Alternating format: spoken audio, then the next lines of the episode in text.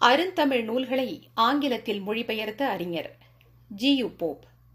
கனடாவின் Prince Edward தீவில் John Pope Catherine Uglow Pope இணையருக்கு மகனாக ஆயிரத்து எண்ணூற்று இருபதாம் ஆண்டு ஏப்ரல் இருபத்து நான்காம் நாள் பிறந்தவர் ஜார்ஜ் உக்லோ போப் என்ற இயற்பெயர் கொண்ட ஜியு போப். அவர் குழந்தையாக இருந்தபோதே அவருடைய குடும்பம் இங்கிலாந்துக்கு குடிபெயர்ந்துவிட்டது. அங்குள்ள ஹாக்ஸ்டன் கல்லூரியில் பயின்ற பிறகு தம்முடைய பத்தொன்பதாவது அகவையில் கிறிஸ்தவ மத போதகராக தூத்துக்குடிக்கு அருகே உள்ள சாயர்புரத்துக்கு வந்தார் போப். சாமுவல் சாயர் எனும் போர்த்துகீசிய கிறிஸ்தவரது பொருள் உதவியால் வாங்கப்பட்ட நிலத்தில் அமைக்கப்பட்ட ஊர் ஆதலின் அதற்கு சாயர்புரம் என்ற பெயர் ஏற்பட்டதாக தெரிகிறது. கப்பலில் பயணம் செய்த காலத்திலேயே தமிழை கற்றிருந்த போப் சாயர்புரம் வந்த பிறகு ஆரியங்காவு பிள்ளை ராமானுஜ கவிராயர் போன்றோரிடம் தமிழ் இலக்கண இலக்கியங்களை கற்றுத் தேர்ந்தார். தெலுங்கு சமஸ்கிருதம் போன்ற மொழிகளிலும் தம் புலமையை வளர்த்து கொண்டார் ஜியு போப். சாயர்புரத்தில் இருந்த சிறுவர்கள் நன்கு கல்வி பயில வேண்டும் பல்துறை அறிவும் பெற வேண்டும் என விரும்பிய போப் அவர்களுக்கு என்று ஒரு கல்லூரியை அங்கே அமைத்தார். அதிலே சிறந்த ஆசிரியர்களை நியமித்து எல்லா பாடங்களையும் மாணவர்கள் கற்க ஏற்பாடு செய்தார். எல்லா கலைகளும் அங்கே போதிக்கப்பட்டதுடன் தமிழ் லத்தீன் ஹீப்ரு கிரேக்கம் முதலிய மொழி பாடங்களையும் மாணவர்கள் தினமும் கற்றனர். இவையல்லாமல் தர்க்கம் கணிதம் தத்துவம் போன்ற பாடங்களும் மாணவர்களுக்கு கற்பிக்கப்பட்டன. இவ்வளவையும் சொல்லிக் கொடுப்பதற்கு பகல் பொழுது போதாமையால் இரவு நேரங்களிலும் வகுப்புகள் தொடர்ந்தன. அளவுக்கு மிஞ்சினால் அமுதமும் நஞ்சாகி விடுவதைப் போல் அளவுக்கு அதிகமான பாடச்சுமையால் மாணவர்கள் திணறி போனார்கள். விளைவு சொல்லாமல் கொள்ளாமல் ஒவ்வொருவராக கல்லூரியை விட்டு வெளியேறத் தொடங்கினர். இதனால் போப்பும் ஊக்கம் குன்றியவராக சில காலம் வெளிநாட்டுக்கு இளைப்பாரச் சென்றார். இரண்டு ஆண்டுகளுக்கு பின்பு மீண்டும் தமிழகம் திரும்பியவர் தஞ்சை நீலகிரி கர்நாடகாவில் உள்ள பெங்களூர் போன்ற பல பகுதிகளில் நெடுங்காலம் தொண்டு புரிந்தார். நீலகிரியில் உள்ள ஊட்டியில் பத்து ஆண்டுகள் பள்ளியொன்றை நடத்திய போப் அம்மலையில் வாழ்ந்து வந்த தோடர் இனத்தவரோடு நெருங்கி பழகும் வாய்ப்பை பெற்றார். தோடர்களின் மொழியில் பாட்டோ வசனமோ ஏதும் இல்லை என்பதைக் கண்ட அவர் அம்மொழியை ஆராய்ந்து அதன் இலக்கணம் குறித்து நூல் எழுதினார். தமிழில் உள்ள நீதி நூல்களின் பால் ஜியோ போப்பின் கவனம் சென்றது. பள்ளிச் சிறுவர் முதல் பக்குவமடைந்த பெரியோர் வரை அனைத்து வயதினருக்கும் ஏற்ற வகையில் பல்வேறு நீதி நூல்கள் தமிழில் நிறைந்திருப்பது கண்டு வியந்த அவர் அவற்றை ஊன்றிக் கற்கலானார். நாலும் இரண்டும் சொல்லுக்கு உறுதி என்ற ஆன்றோர் மொழியறிந்த அவர் திருக்குறளையும் நாலடியாரையும் ஆங்கிலத்தில் மொழிபெயர்க்கும் அரும்பணியையும் மேற்கொள்ளலானார். ஜியு போப் காலத்துக்கு முன்பே திருக்குறள் சில மொழிகளில் மொழிபெயர்க்கப்பட்டிருந்தது. ஆயிரத்தி எழுநூற்று முப்பதாம் ஆண்டு கான்ஸ்டன்டைன் ஜோசப் பெஸ்கி எனும் இயற்பெயர் கொண்டிருந்த வீரமா முனிவர் திருக்குறளின் அறத்துப்பாலையும் பொருட்பாலையும் லத்தீனில் மொழிபெயர்த்திருந்தார். காமத்துப்பாலை மொழிபெயர்ப்பது கிறிஸ்தவ பாதிரிமார்களின் தவ ஒழுக்கத்துக்கு ஏற்றதன்று எனக் கருதியவர் அதனை மொழிபெயர்க்காது விட்டுவிட்டார். பிரெஞ்சு மொழியில் இஎஸ் ஏரியல் என்பவரால் திருக்குறளின் ஒரு பகுதி ஆயிரத்தி எண்ணூற்று நாற்பத்தி எட்டில் மொழிபெயர்க்கப்பட்டது. கால் கிரால் என்பவர் ஆயிரத்தி எண்ணூற்று ஐம்பத்து ஆறாம் ஆண்டு திருக்குறளை ஜெர்மன் மொழியில் முற்றாக மொழிபெயர்த்திருந்தார். பிரான்சிஸ் ஒயிட் எல்லிஸ் என்னும் ஆங்கிலேயர் திருக்குறளின் பதிமூன்று அதிகாரங்களை மட்டும் மொழிபெயர்த்திருந்தார். வில்லியம் ஹென்றி ட்ரூ எனும் ஆங்கில பாதிரியார் அறத்துப்பாலிலும் பொருட்பாலிலுமாகச் சேர்த்து அறுபத்து மூன்று அதிகாரங்களை ஆங்கிலத்தில் மொழிபெயர்த்ததோடு விட்டிருந்தார். இந்நிலையில் திருக்குறளை முற்றும் ஆய்ந்து அதனை முழுமையாக ஆங்கிலத்தில் மொழிபெயர்த்த பெருமைக்கு உரியவர் ஜியோ போப்பே ஆவார். The sacred Kural of Tiruvalluvan Nayanar என்ற தலைப்பில் ஆயிரத்தி எண்ணூற்று எண்பத்து ஆறாம் ஆண்டு வெளியீடு கண்ட போப்பின் திருக்குறள் நானூற்று முப்பத்தாறு பக்கங்களை கொண்டது. திருக்குறளை மொழிபெயர்க்கும் போது அதில் வள்ளுவர் குறிப்பிடும் கருத்துக்களில் சில இயேசுநாதரின் இயல்பை விளக்கும் கருத்துக்களாக ஜியு போப்புக்கு தோன்றின. சான்றாக ஒருத்தார்க்கு ஒரு நாளை இன்பம் பொறுத்தார்க்கு பொன்றும் துணையும் புகழ் என்ற குரலை படித்தபோது தீயவர்கள் பலர் இயேசுநாதரை துன்புறுத்தினார்கள். கழியால் அடித்தார்கள் காரி உமிழ்ந்தார்கள். அதனால் அவர்கள் பெற்ற இன்பமோ ஒரு நாள் இன்பமே. ஆனால் அச்சிறுமைகளையெல்லாம் பொறுத்திருந்த இயேசுநாதருக்கு கிடைத்த புகழோ வையமுள்ள அளவும் வாழும் அழியா புகழ் என்று எண்ணினார். மற்றொரு குரலில் இன்னா செய்தாரை ஒருத்தல் அவர்னான நன்னயம் செய்துவிடல் என்று வள்ளுவர் கூறியிருப்பதைக் கண்ட போப் தம்மை இரும்பு ஆணிகளால் கைகளிலும் கால்களிலும் அரைந்து பொறுக்க முடியாத துயர் விளைவித்த கொடியவர்களிடம் கூட இயேசுநாதர் சினம் கொள்ளவில்லை. மாறாக அவர்கள் செய்யும் தீமையை மன்னித்து அருளவே பரலோக பிதாவிடம் வேண்டினார். அவ்வகையில் வள்ளுவரின் கருத்து இயேசுநாதரின் வாழ்க்கையை அப்படியே பிரதிபலிக்கின்றது என்று கருதிய போப் திருவள்ளுவர் மயிலாப்பூரில் வாழ்ந்தபோது அங்கு வந்த இயேசுவின் சீடர்களான புனித தாமஸ் முதலியோர் செய்த போதனைகளை கேட்டுவிட்டே இந்த குரட்பாக்களை வள்ளுவர் இயற்றியிருக்க வேண்டும் எனும் பொருள்பட இக்குரட்பாக்களுக்கு விளக்கம் எழுதியிருக்கின்றார். இங்கே நாம் ஒன்றை புரிந்து கொள்ள வேண்டும். சிறந்த வாழ்வியல் விழுமியங்களையும் அறக்கோட்பாடுகளையும் வலியுறுத்தும் வளமான இலக்கியங்கள் பல செம்மொழியாம் தமிழில் கிறிஸ்து பிறப்பதற்கு முன்பிருந்தே நம்மிடம் இருக்கின்றன என்பதை தமிழ் அறிஞர்கள் நன்கு அறிவர்.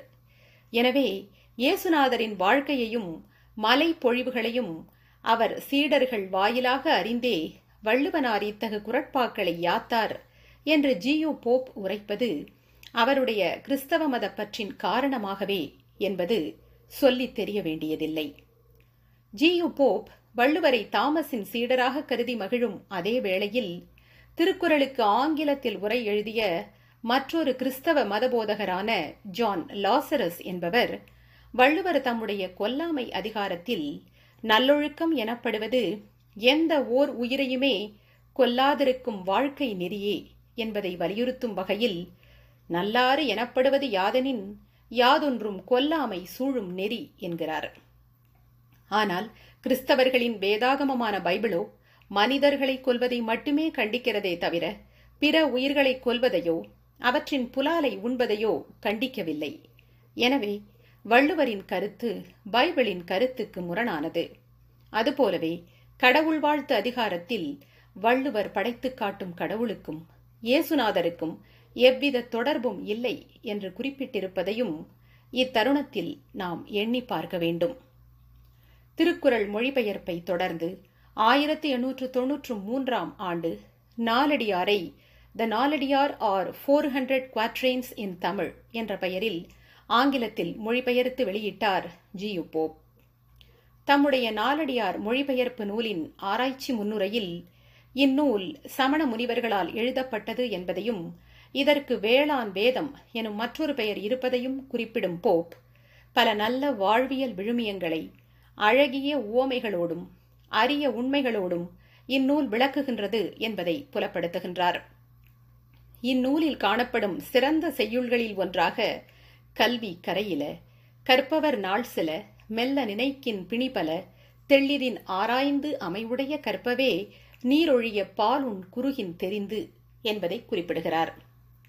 அத்தோடு நில்லாமல் இந்நூலின் இலக்கண அமைப்பையும் ஆராய்ந்து இதில் உள்ள நானூறு செய்யுட்களில் முன்னூறு செய்யுட்கள் நேரிசை வெண்பாவிலும் மீதமுள்ள நூறு செய்யுட்கள் இன்னிசை வெண்பாவிலும் இயற்றப்பட்டுள்ளன என்பதையும் வெண்பாவிற்கான அசை சீர் தளை ஆகியன குறித்தும் அவற்றை அலகிட்டு அறிவது எப்படி என்பது குறித்தும் மிக விரிவாக அவர் விளக்கியிருப்பதை காணும்போது தமிழ் இலக்கியத்தில் மட்டுமல்லாது இலக்கணத்திலும் அவருக்கு இருந்த ஆழ்ந்த ஈடுபாட்டையும் புலமையையும் நாம் அறிய முடிகின்றது. ஜியு போப்பின் தமிழ் தொண்டுகளின் முடிமணியாக கருதப்படுவது அவருடைய திருவாசக மொழிபெயர்ப்பே ஆகும். திருவாசகத்திற்கு உருகாதார் ஒரு வாசகத்திற்கும் உருகார் என்பது திருவாசகத்திற்கான தனிச்சிறப்பு. அத்திருவாசகம் போப்பையும் ஈர்த்ததில் வியப்பேதுமில்லை. ஆக்ஸ்போர்டு பல்கலைக்கழகத்தில் அவர் பணியாற்றிக் கொண்டிருந்த காலம் அது.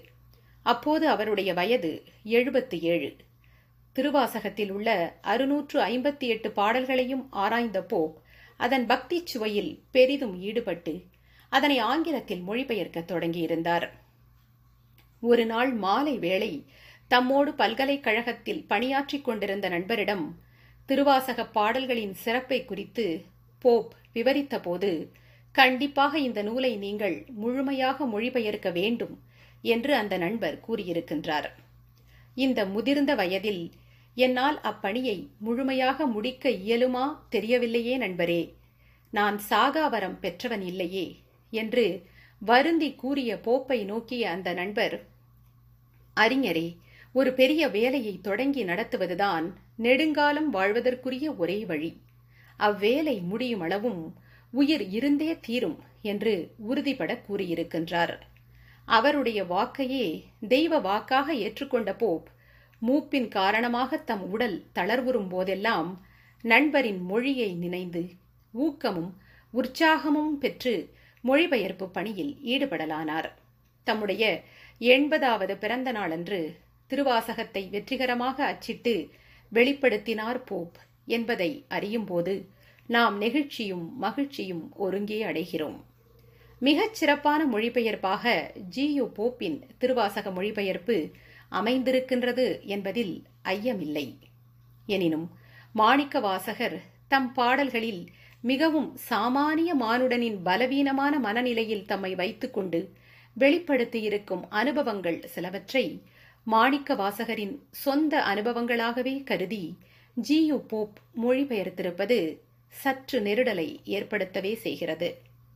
தமிழ்ச் சமூகத்தைச் சார்ந்த அருளாளர்களின் இயல்பை அவர்கள் பாடல்களில் பொதிந்திருக்கும் ஆழ்ந்த உட்பொருளை அயல் நாட்டை சார்ந்த ஒருவர் ஓரிரு இடங்களில் சரியாக புரிந்து கொள்ள முடியாமல் போனதில் வியப்பேதுமில்லை. ஆதலால் போப்பின் திருவாசக உரையில் காணப்படும் இவை போன்ற சிறிய குறைபாடுகளை நாம் பெரிதுபடுத்தவும் தேவையில்லை. மற்றபடி இதைவிட சிறந்த வகையில் திருவாசகத்தை ஆங்கிலேயர் ஒருவர் மொழிபெயர்க்க இயலாது என்றே கூறலாம். திருவாசகத்தின் மீது தனியாத காதல் கொண்டுவிட்ட போப் தமிழகத்தில் யாருக்கு கடிதம் எழுதினாலும்?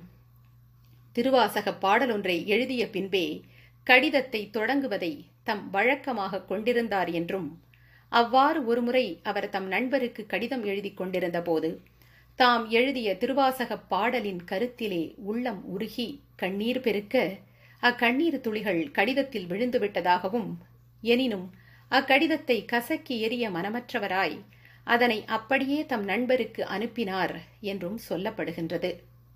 இந்த நிகழ்ச்சியை குறிப்பிடும் பலரும் அது எந்த திருவாசகப் பாடல் என்பதை குறிப்பிடுவதில்லை. அத்தோடு இக்கருத்து உண்மையா இல்லையா என்பதை உறுதிப்படுத்திக் கொள்ளுவதற்கும் நமக்கு வேறு சான்றுகள் கிட்டவில்லை. ஜியு போப்பின் பிற தமிழ் பணிகளாக குறிப்பிடத்தக்கவை. புறப்பொருள் வெண்பாமாலை புறநானூறு ஆகியவற்றை பதிப்பித்தமை தமிழ் இலக்கணத்தை எலிமெண்டரி தமிழ் கிராமர் என்ற பெயரில் மூன்று பாகங்களாக அவர் எழுதியமை தமிழறிஞர்கள் தமிழ் துறவிகள் போன்றோர் குறித்த நூல்களை ஆங்கிலத்தில் மொழிபெயர்த்தவை ஆகியவற்றை குறிப்பிடலாம். தமிழுக்கு சிறந்த தொண்டாற்றிய ஜியு போப். ஆயிரத்து தொள்ளாயிரத்து எட்டாம் ஆண்டு தம்முடைய எண்பத்தி எட்டாம் அகவையில் மறைந்தார். இங்கிலாந்தின் மத்திய ஆக்ஸ்போர்டு பகுதியில் உள்ள செயின்ட் செபல்கர் தோட்டத்தில் அவருடைய கல்லறை உள்ளது. தாம் இறந்த பிறகு தம்முடைய கல்லறையில் நான் ஒரு தமிழ் மாணவன் என்று பொறிக்கப்பட வேண்டும் என ஆசைப்பட்டிருக்கின்றார் போப். அதற்கு ஆதாரமாக whenever I die a student of Tamil will be inscribed on my monument என்று G U Pope Siddhanta Deepika எனும் திங்களிதழின் ஆசிரியரான நல்லசாமி பிள்ளை என்பவருக்கு ஆயிரத்து தொள்ளாயிரமாவது ஆண்டு அக்டோபர் இருபதாம் தேதி எழுதிய கடிதம் திகழ்கின்றது. ஆனால் போப்புடைய ஆசை நிறைவேறவில்லை. அதனால் என்ன? ஜியு போப் தமிழுக்கு ஆற்றியிருக்கும் அளப்பரிய தமிழ் பணிகளுக்காகவும் அருந்தமிழ் நூல்கள் மூன்றனை ஆங்கிலத்தில் மொழிபெயர்த்திருக்கும் பெரும் சாதனைக்காகவும் அவருடைய பெயரை தமிழ் மக்கள் தம் நெஞ்சில் எழுதி வைத்து என்றும் போற்றுவர்.